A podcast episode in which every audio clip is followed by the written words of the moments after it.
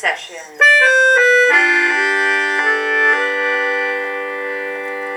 With Elisa Di Battista and Maria Teresa Barbara.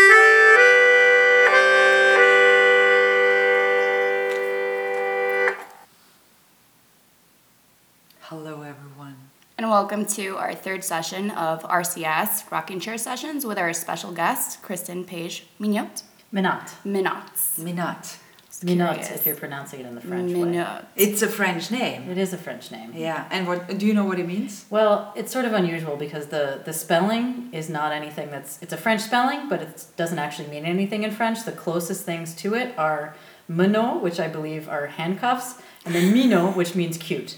So it sort of does encapsulate the extremes of my personality in some way. So, so yeah. Cute. So in between handcuffs and cute. Yes, exactly. Wow, I imagine like uh, fluffy pink handcuffs. You know, that would be like for Barbie or something. Or the rough and the smooth, which I have seen in your artwork. So I think that's funny that you say it's like the Oh, yeah. opposites of you, right? Like the more refined, but also like the texturized. Mm-hmm. Mm-hmm. Yeah, it's kind of like the last show that I did to the Wilderness Show, which the subtitle for it was "The Delicate and the Fierce," mm-hmm. which I felt all of you know my work certainly expressed in the other two artists in the show. Um, but it was exactly that, like this combination of extremely sort of elegantly fragile and completely strong at the same time. Neat. Well, let's talk about your latest show. We actually, that's the first point that we have here. Point number one is yeah. a latest art question. show. So you already jumped in. So tell us a little bit more about your wilderness show. How did that come about? Where did you get the opportunity to do that? Well, it all stemmed um, from this residency that I did in Alaska this past summer um, in the Tongass National Forest. Um, it was a national parks residency. Nice. Um, there was, I don't know, I was really surprised and grateful to have won the experience, if you will. Um, but yeah, so I spent about a week in the Tongass National Forest, which is federally designated wilderness. So Beautiful. no people, no um, no access to anything modern whatsoever. In fact, you know, we had to take various communications provisions like satellite phones in order to be able to. no electricity. No, nothing. No AC. No electricity. No heat. No, just just bears, rangers, whales, um, a couple rifles just in case, bear spray, and kayaks. So everything. tent? Yeah. Oh, a tent. So everything there were five of us. Everything that we had, we put in um, three kayaks, two two-person kayaks, and one one-person kayak.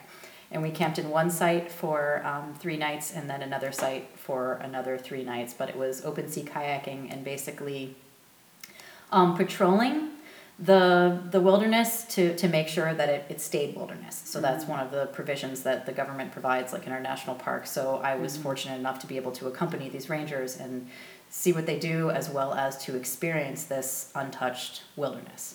Wow. So So cool. yeah, so what really struck me about it was um, how, after about, first of all, the first thing was that I really felt as if I was on another planet. Um, my sense of space and time and reality entirely shifted because it's something that none of us really experience on a regular basis, anyone that I know anyway, yeah. anymore. So it was like this beautiful window into into another time but at, at this time in our present reality so it was like this really stark contradiction between you know um, an industrial uh, society that's a product at this point of the industrial revolution and um, you know what this planet really is you know so it felt like this this wonderful gift but the other thing that i noticed was about six days in you know no showers nothing you Oh, know so um, I realized that nothing that was relevant to me in my normal day to day life was relevant to me at all there. You know, it was a am I am I warm or cold? Am I hungry? You know, am I am I tired? Um, and it was this incredibly freeing experience where all the sort of detritus, uh, like all the cacophony of things that are normally in our daily lives, like social media and like the 25,000 different tasks that you're trying to manage at any given moment, um, were all completely irrelevant. And there was like this sort of calm and peace. Um, but so the show stemmed from that residency.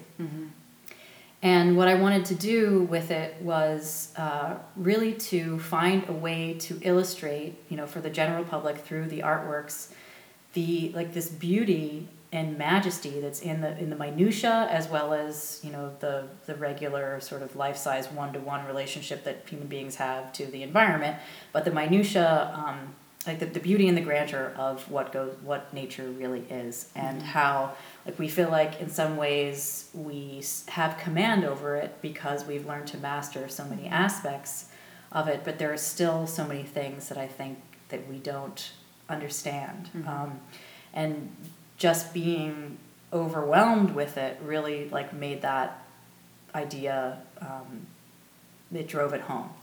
Um, so what i chose to do was to take these macro photographs of various things that i saw and then um, invert them and place them on mirror. So a couple things are happening um, conceptually. One is that uh, because the images are inverted, um, you you recognize the forms, um, but you're not. You're like I recognize this and it's really beautiful, but I, I can't quite identify it. Like your experience, like that alien but familiarity you had with the Exactly. So still revealing like finding ways to reveal the mystery that is still there, as well as to force people in some ways to explore something that they think they understand, but but don't quite. Um, so that also happens due to the the macro nature of the photographs. Like one piece um, is probably like an eighth inch section of a mushroom, but I've made it at you know uh, it's a four feet it's a four foot piece. Um, so which looks kind of like a moonscape like it looks like it, it, it could be a photograph from a, a telescope of another planet or something. And being able to you know draw that um, analogy between those extremes i think is another really important way of um, sort of unseating people's preconceived ideas about about what they see. They're like oh yeah fern but there, there's there's way, there's way more in there, you know. So that and then placing them on mirror. And the um, shape is also very distinct, right? It's Right. it's an oval, like a, but it's lying on the on the thinner side, or I, I'm not sure how to say that. Are all of them like this, like it's the elliptical but not How would you vertical, more towards that? the horizontal side. It's the hor- kind of plan- it makes me think of planetary. that- It makes me think of planetary, like the rings, like very Oh, that's interesting. I like that. Um, no, the the reason that I chose the ovals was because I wanted these to be portraits of, of Oh, nature. okay. So, but w- what I didn't anticipate was that a lot of the formats that I were was going to do this in were um, horizontal. So they're horizontal ovals, not vertical ovals. Yeah, Because 'cause- the reason that I chose an oval, um, the, the reason we visually associate vertical ovals with portraits is because that's the form traditionally used, like for matting. Mm-hmm. Say, if you're taking a portrait of a human being, because you don't need those four um, Corners. corners. Agreed. You know, so that was the that was the reason for choosing um, the oval format. And then the the final element um, formally in them that it should contribute conceptually to how they're read is um, that they're on mirror.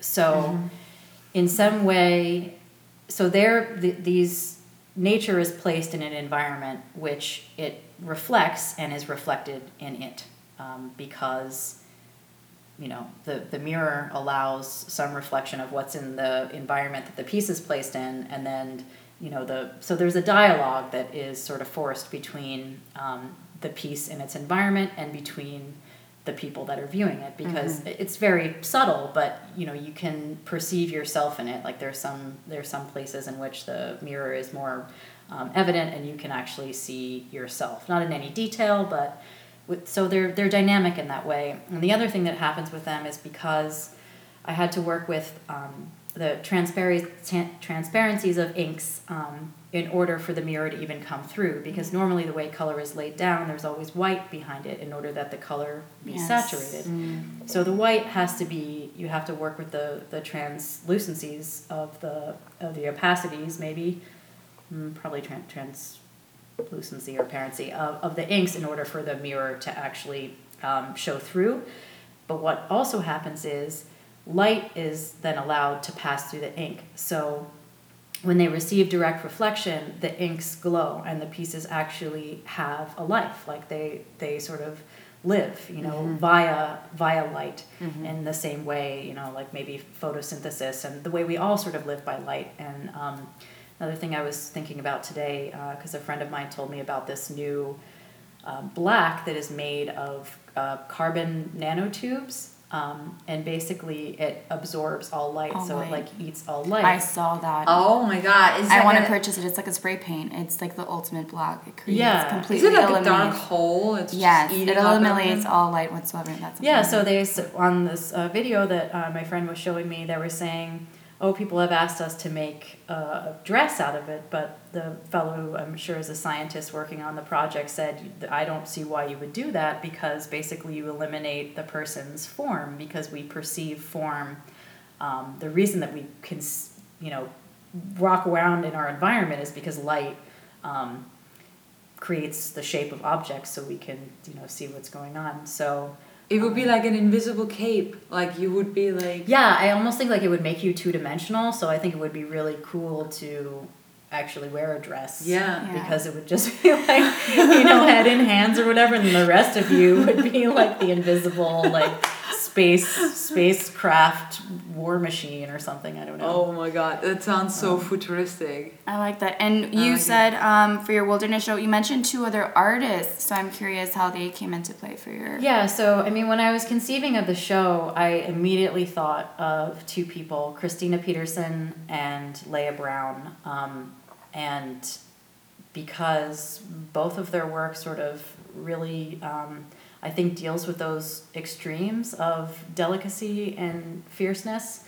Um, and you know formally their work does as well like in christina's drawings there there's a lot of um, empty space but yet a great amount of precision precision drawing you know like photorealistic if you almost if you will um, And a lot of nature imagery. right Right, yeah. yeah. i mean yeah Mhm. um, so i really loved that balance between what is undescribed and like completely undescribed like these vast open spaces that are just paper in her drawings and then really exquisite um, realistic depictions of natural forms and phenomena um, so it's this beautiful balance And also kind of her in it, right? Like you, you like you you are also trying to bring the viewer into your work through the mirroring probably. Mm-hmm. But Christina is also putting herself often into the nature She scenes, does, right? yes. It's kind of like Yeah. also Yeah. a play with the person or the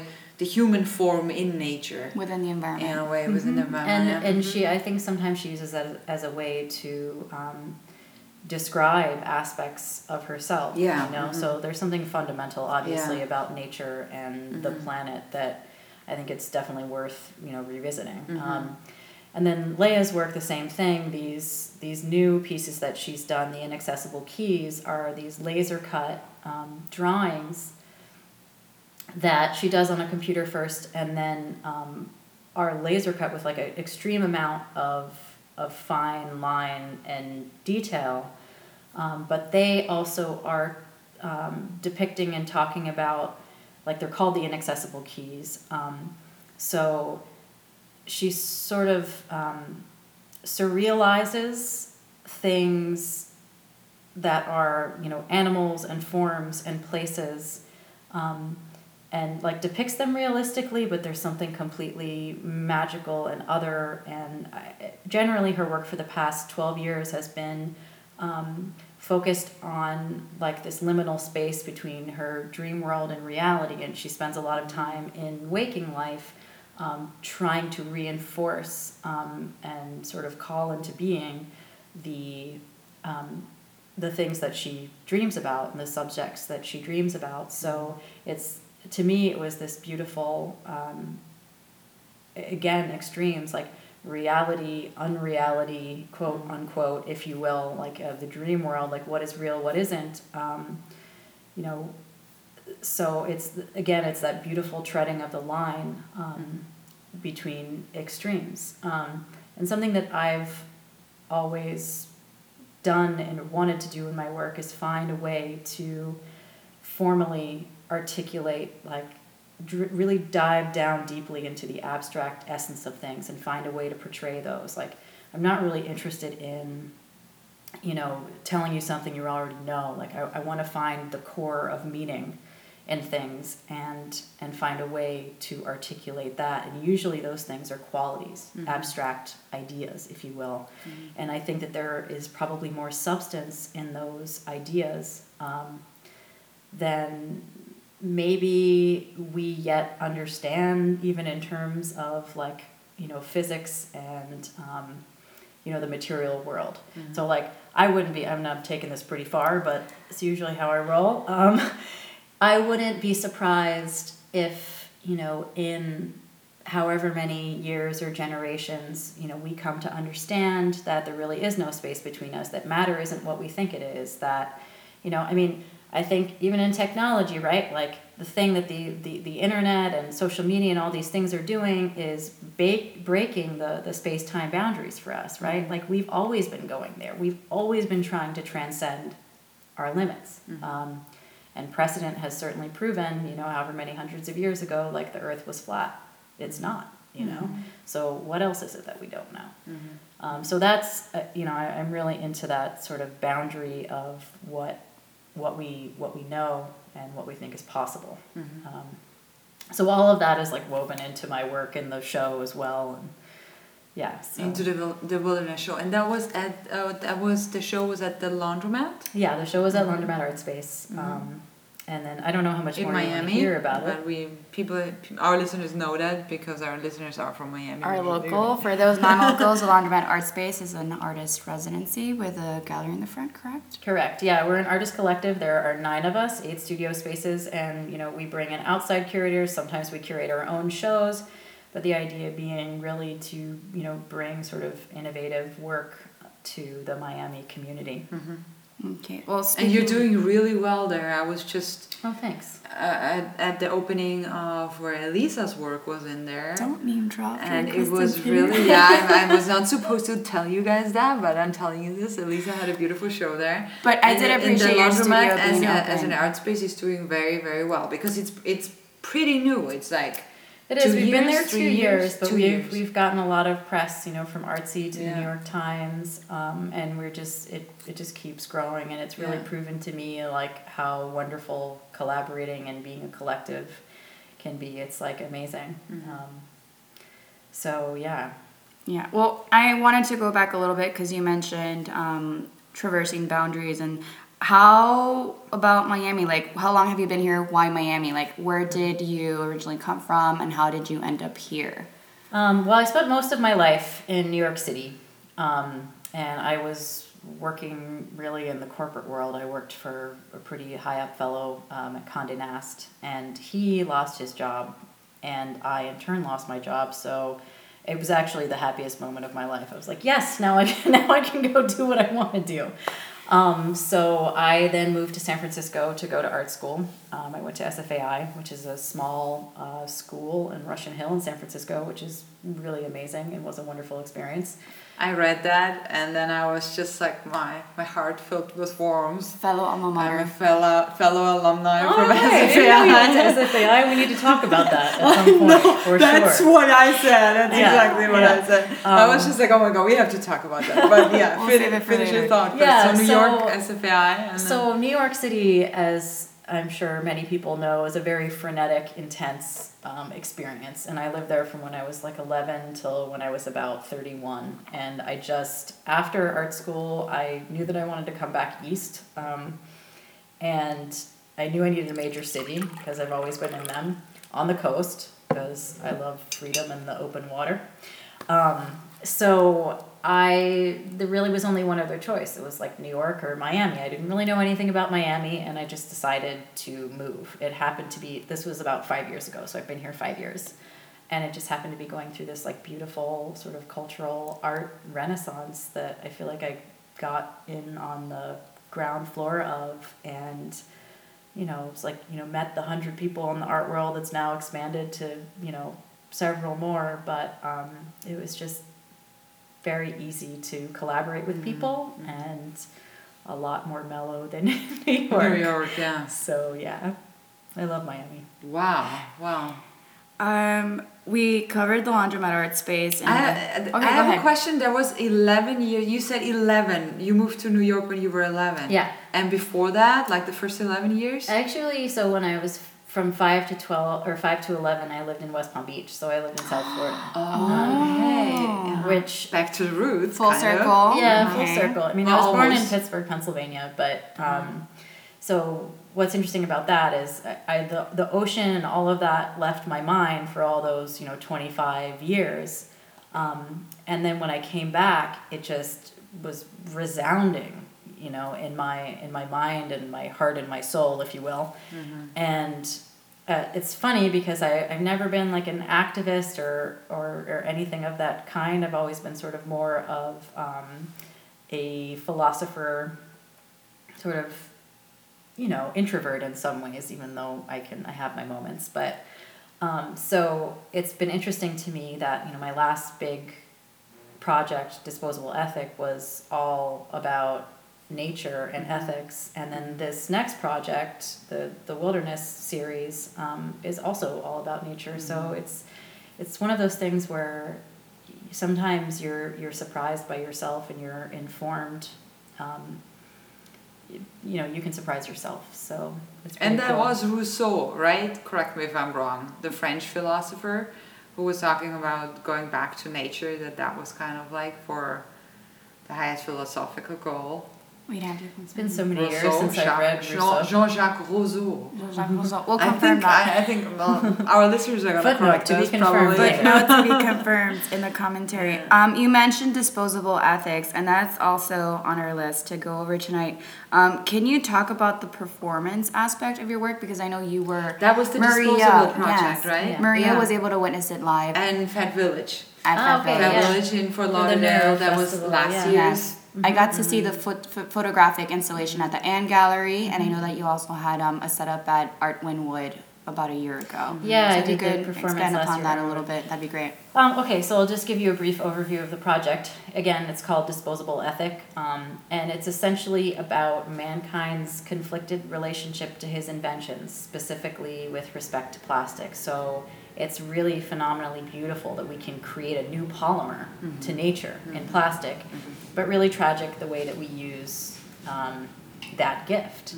Um, there's also a sort of evolutionary irony in the sense that when a species is given an adaptative gift, it's supposed to allow them to better adapt. In the case of hu- humanity's intelligence, it's some, that sometimes seems to be at odds with our survival and our adaptation to the environment, right? So um, that was the conceptual premise for the project. Um, and really, more than being an environmental project, it was an ethical project. So, disposable ethic. Um, so the original idea was to create a series of photographs um, with a human being in water and plastic. So the first image that came to my mind was um, I don't know if people have seen those like when you're in uh, grade school and you're being taught science and they're specimens of various animals or whatever preserved in formaldehyde in jars. Yes. I thought to myself, you know, what if, you know, however many thousands of years from now, some alien future will look back on us and see, you know, a specimen of a human being preserved in whatever um, with a bunch of plastic surrounding them. So I had this really sort of haunting image in my mind of um, a specimen of humanity in a bunch of water and and plastic. So um, I had a tank built um, that's a four by seven foot plexiglass tank lined in unfinished rusting steel and hidden LED lights. And then I filled it with water and four different plastic materials, each individually. So um, plastic water bottles, bubble wrap, um, Ziploc bags, and garbage bags. And the original intent of the project was to do a series of photographs, which were made. Um, and then I realized that this really was also a performance piece. Um, so, and there was also video made from the project. But, um, so I started, I was actually, this is interesting because I was really terrified to do this performance. Um, a, a lot of, it's not, performance is not something that I have done when I was in school taking, I would try to take music classes and play guitar and my just hands would shake. I would not be able to perform in the class.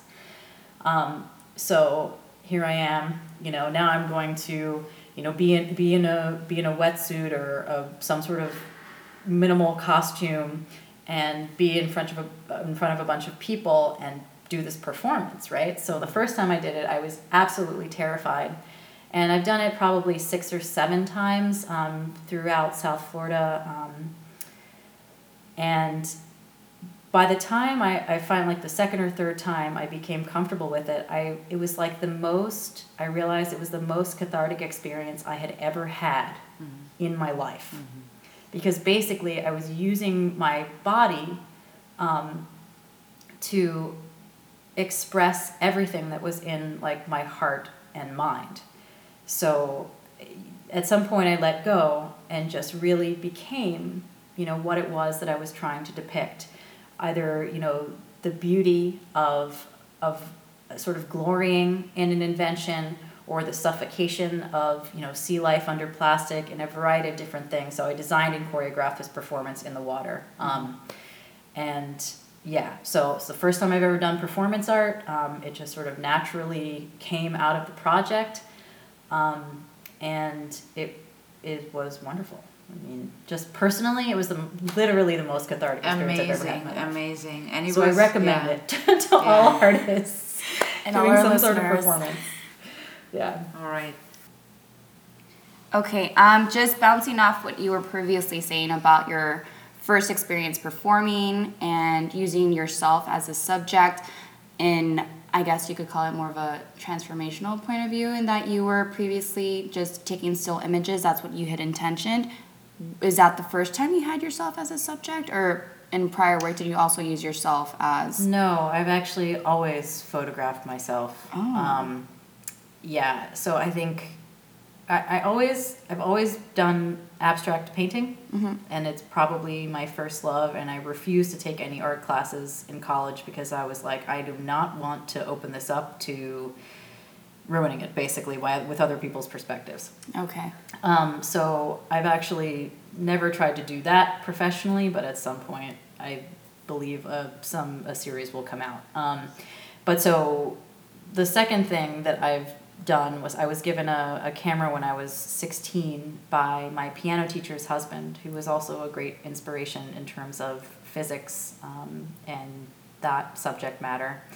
Um, anyway, so he gave me this this camera, a Nikon FE, and I I still have the first self portrait that I took, which is also very sort of revealing, and it speaks again to the extremes. Um, it's this picture of myself that I took in my my apartment in New York City, up against the window, um, and I'm it's it's just uh, a two thirds portrait, but I'm I'm nude and covering myself. But what I did in the dark room was flip um, the image and ex- expose it um, flipped as well, so it becomes like um, this uh, like Madonna horror type thing, Like um, or the spirit matter type thing. Um, so again, it's these extremes. duality. Um, yeah, and I, I'm gonna sort of scratch the Madonna horror thing. So I'm not really into that idea. It's really more like the the spirit matter, like trying to transcend, trying to find a way to depict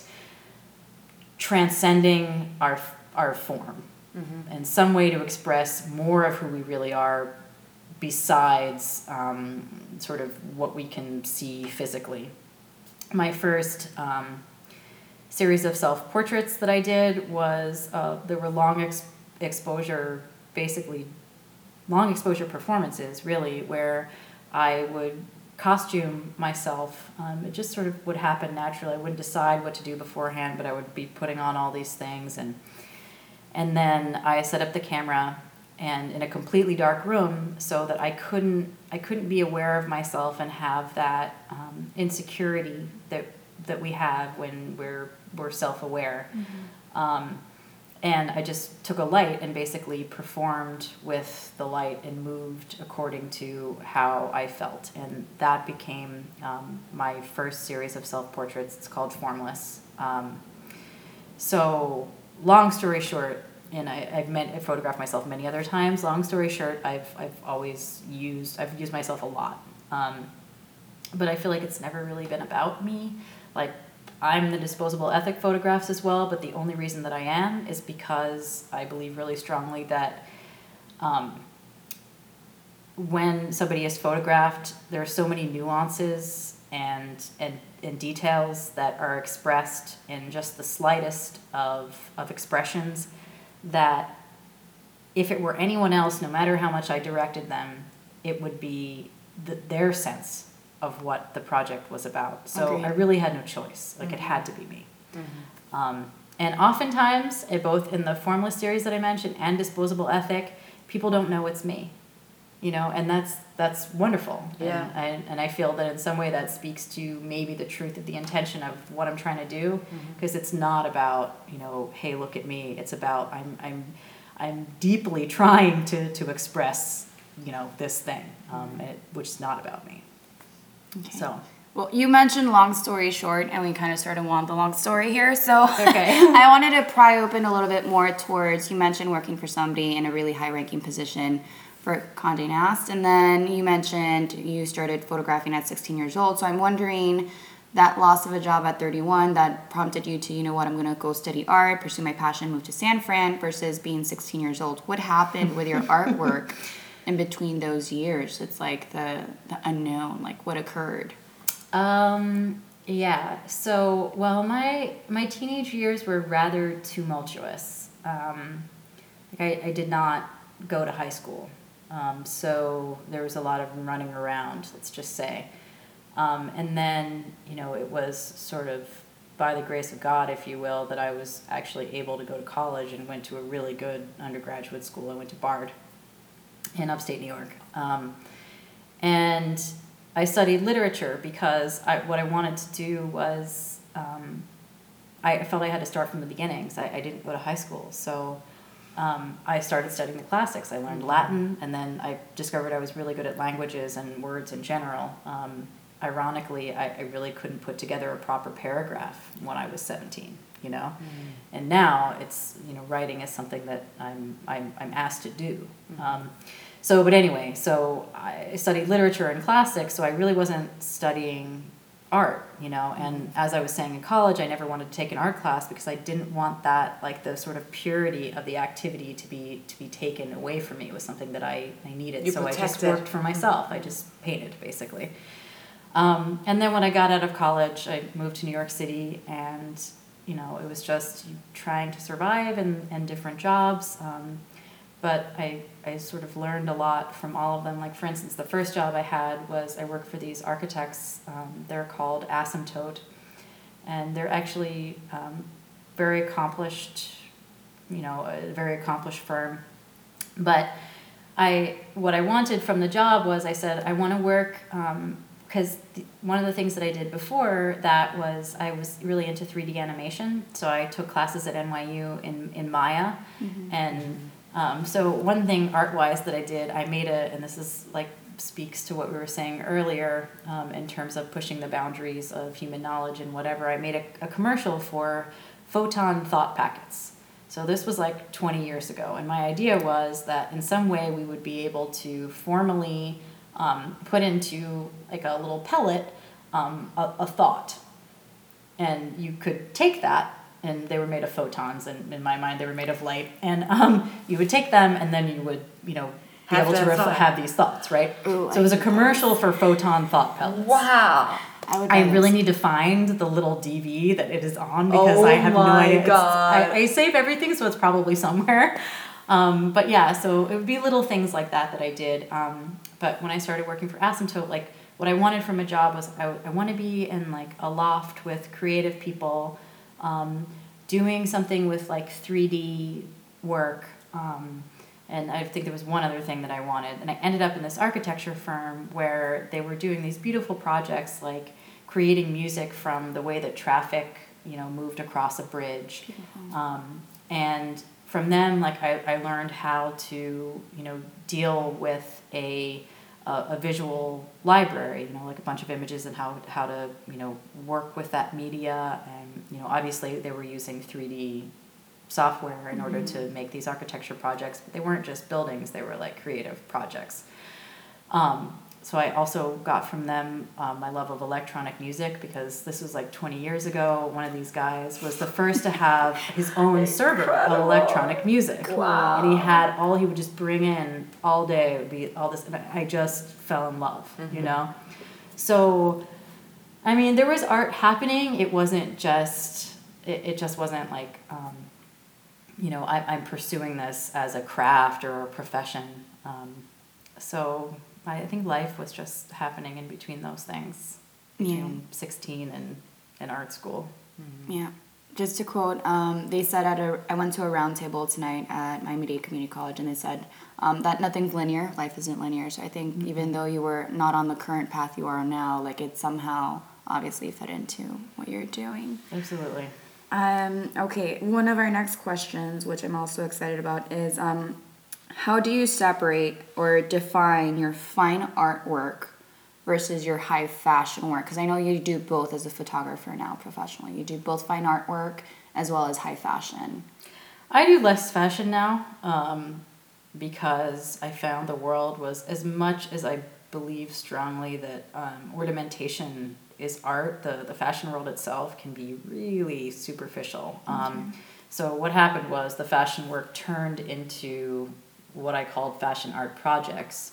Um, which I don't do as much now, but did pretty heavily for a while. Um, and uh, yeah, so what is the question? Was that what you were doing in New York, like after the architecture firm? Was that what at Condé Nast? Was that fashion photography that you were doing? No, no, no. Or were you- I- or was it never part of different. your different worlds? Yeah, totally oh, different. that was in my head. So Yeah. how did you stumble upon the fine, the high fashion photography? Fashion. I just started photographing models in um, in San Francisco. Oh. Um, Oh, that While started you in were at art school, school. Yeah. Oh, really? Yeah, yeah. Okay.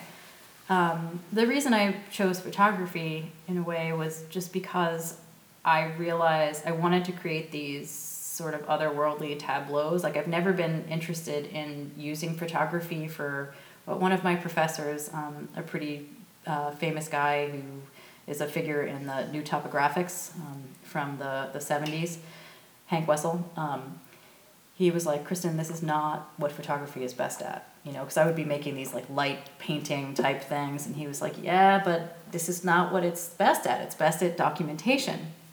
I've never wanted to use it for that. I've always wanted to um, use it to be able to create these otherworldly tableaus and then have a record of them. So I guess in some way I'm using it as documentation, but um, not in the traditional way. Um, so yeah, so the, the fashion thing, I mean, it still pervades my work. Like I, I believe a lot in, in beauty. Um, and so, but I am right now I'm a little, I'm a little over um, the figurative. I'm a little over photo- photographing people. Um, and I, I just want to explore, explore concepts more without, um, because it's, when you have a figure in the photograph, it's like, it just overwhelms everything in a lot of ways. So I'm just looking for other ways to express um, what I'm thinking about. Okay, Like going on the macro level of, of. Yeah, the- I mean, I'm getting more and more abstract, which is, Yeah. is how I always how I always do. Which is how I imagine your paintings to be, kind of, too, Yeah. right? It's like this Yeah. quality in the photographs. Exactly. I do want to make a small a shout out. I didn't mention um, in when we were talking about the wilderness show. Um, my good friend and uh, wonderful fashion designer and artist, um, Lisu Vega. She was uh, she and Marissa Alma Nick, um, the choreographer um, and founder of Alma Dance Theater. We we did a, a, a performance piece together. I saw the images. For screen dance, right? Uh, no, Or- this or was was not a screen dance. This Oh, was a, a live performance that was that happened at the opening night of the Wilderness Show. Oh, and it really? A was video that. macro video that I took in Alaska, and then I asked Marissa to choreograph something that reflected sort of the movement um, and the forms and what was going on in this macro video of nature. And then I asked Lisu to design um, a, a sculpture slash garment um, that again reflected those same things. And then that performance happened um, on opening night of the show, and it probably to me that was the soul of the show. So that's kind of why I wanted to mention it. It like all came together, and it was just the loveliest thing in the world. Um, so yeah, forget where I was. That was that was great because that was also after you did your performance with disposable eth- ethics, right? Ethic, yeah. Ethic. That that performance came after for the wilderness show. Mhm, Yeah, so And you performance. were you were not, but you were were you part of in that performance? Were you performing live or I did you? not perform. you no, were but organizing the I, yeah, I basically You built um, the performance. conceived Mhm, the yeah. performance, and then worked with Marissa and Mhm. Lisu to to have it make it come together. And was it out of that performance that the film, the dance film, came out of? Because I do wanna put my finger on that because I was so excited to see that. Yeah, no, the dance films. Um, that's something that uh, I had never. I'd never heard of a screen dance before. A screen dance is a short dance film, but these films can be produced with the same level of production as you know a big Hollywood picture. Um, so, but there's this entire genre of these things, and a, a few years ago at PAM, the Perez Art Museum, I saw a um, a presentation of the Cinedans. Cinedans is a, a Dutch um, screen dance dance film festival. Um, and I saw a few of those films, and it was the first time I had been inspired in a long time. They were just phenomenal. Um, I've always loved dance, um, and I thought to myself, I really want to make one of these. And it happens to be that one of the Lisu and Marissa are are the two people that I first met when I moved to Miami and started working with. And funnily enough, they they were sort of out of my life for a little while, and they are now back strong in it again. So I love dance, love dancers. That's why I started making screen dances. Marissa and I made, um, also with Christina Peterson, um, we made a screen dance two years ago called Black Carriage, White Heart. Um, and then this year, Marissa and I got together and um, I conceived of this other film, screen dance, that I wanted to make. And she and I worked together on it. Um, I built a set out of aluminum foil for it, which was pretty crazy. And uh, yeah, so now she and I, Marissa and I, are going to Scotland for the Edinburgh Fringe Festival. We're going to make a multimedia Wow. performance piece like the one that was made for Wilderness, and also collaborate with Lisu to have her uh, make a garment for it and project the film on Marissa the dancer and do another multimedia performance piece. So That's quite amazing. I'm looking forward to that. From Performances Revelation, that sounds is- beautiful. is- is in my world Really, now. yeah. Mhm. It's not going anywhere. No, And not this at all. is yeah, you're just starting. Yeah. Mhm. Maybe it's always been. I mean, I think we, we sort of come into ourselves, um, and the, the more comfortable we are, the, the stronger we become, the less afraid we become, the easier it is for who we are naturally to come out, and those things start to just flourish. Yeah. Um, so, yeah.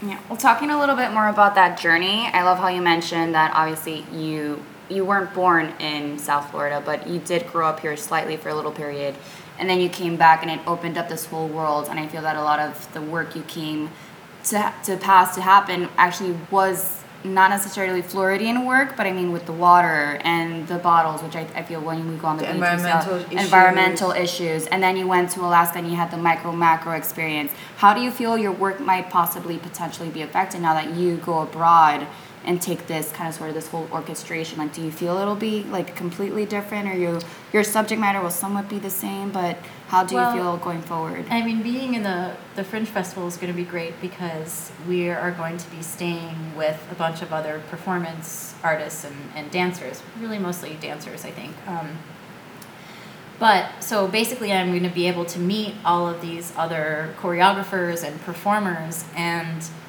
I've, I've always wanted to go to Ireland. I'm partially Irish, so I'm going to do the whole Scotland Ireland thing, and I have absolutely no idea what's going to come out of it, but I'm sure something will.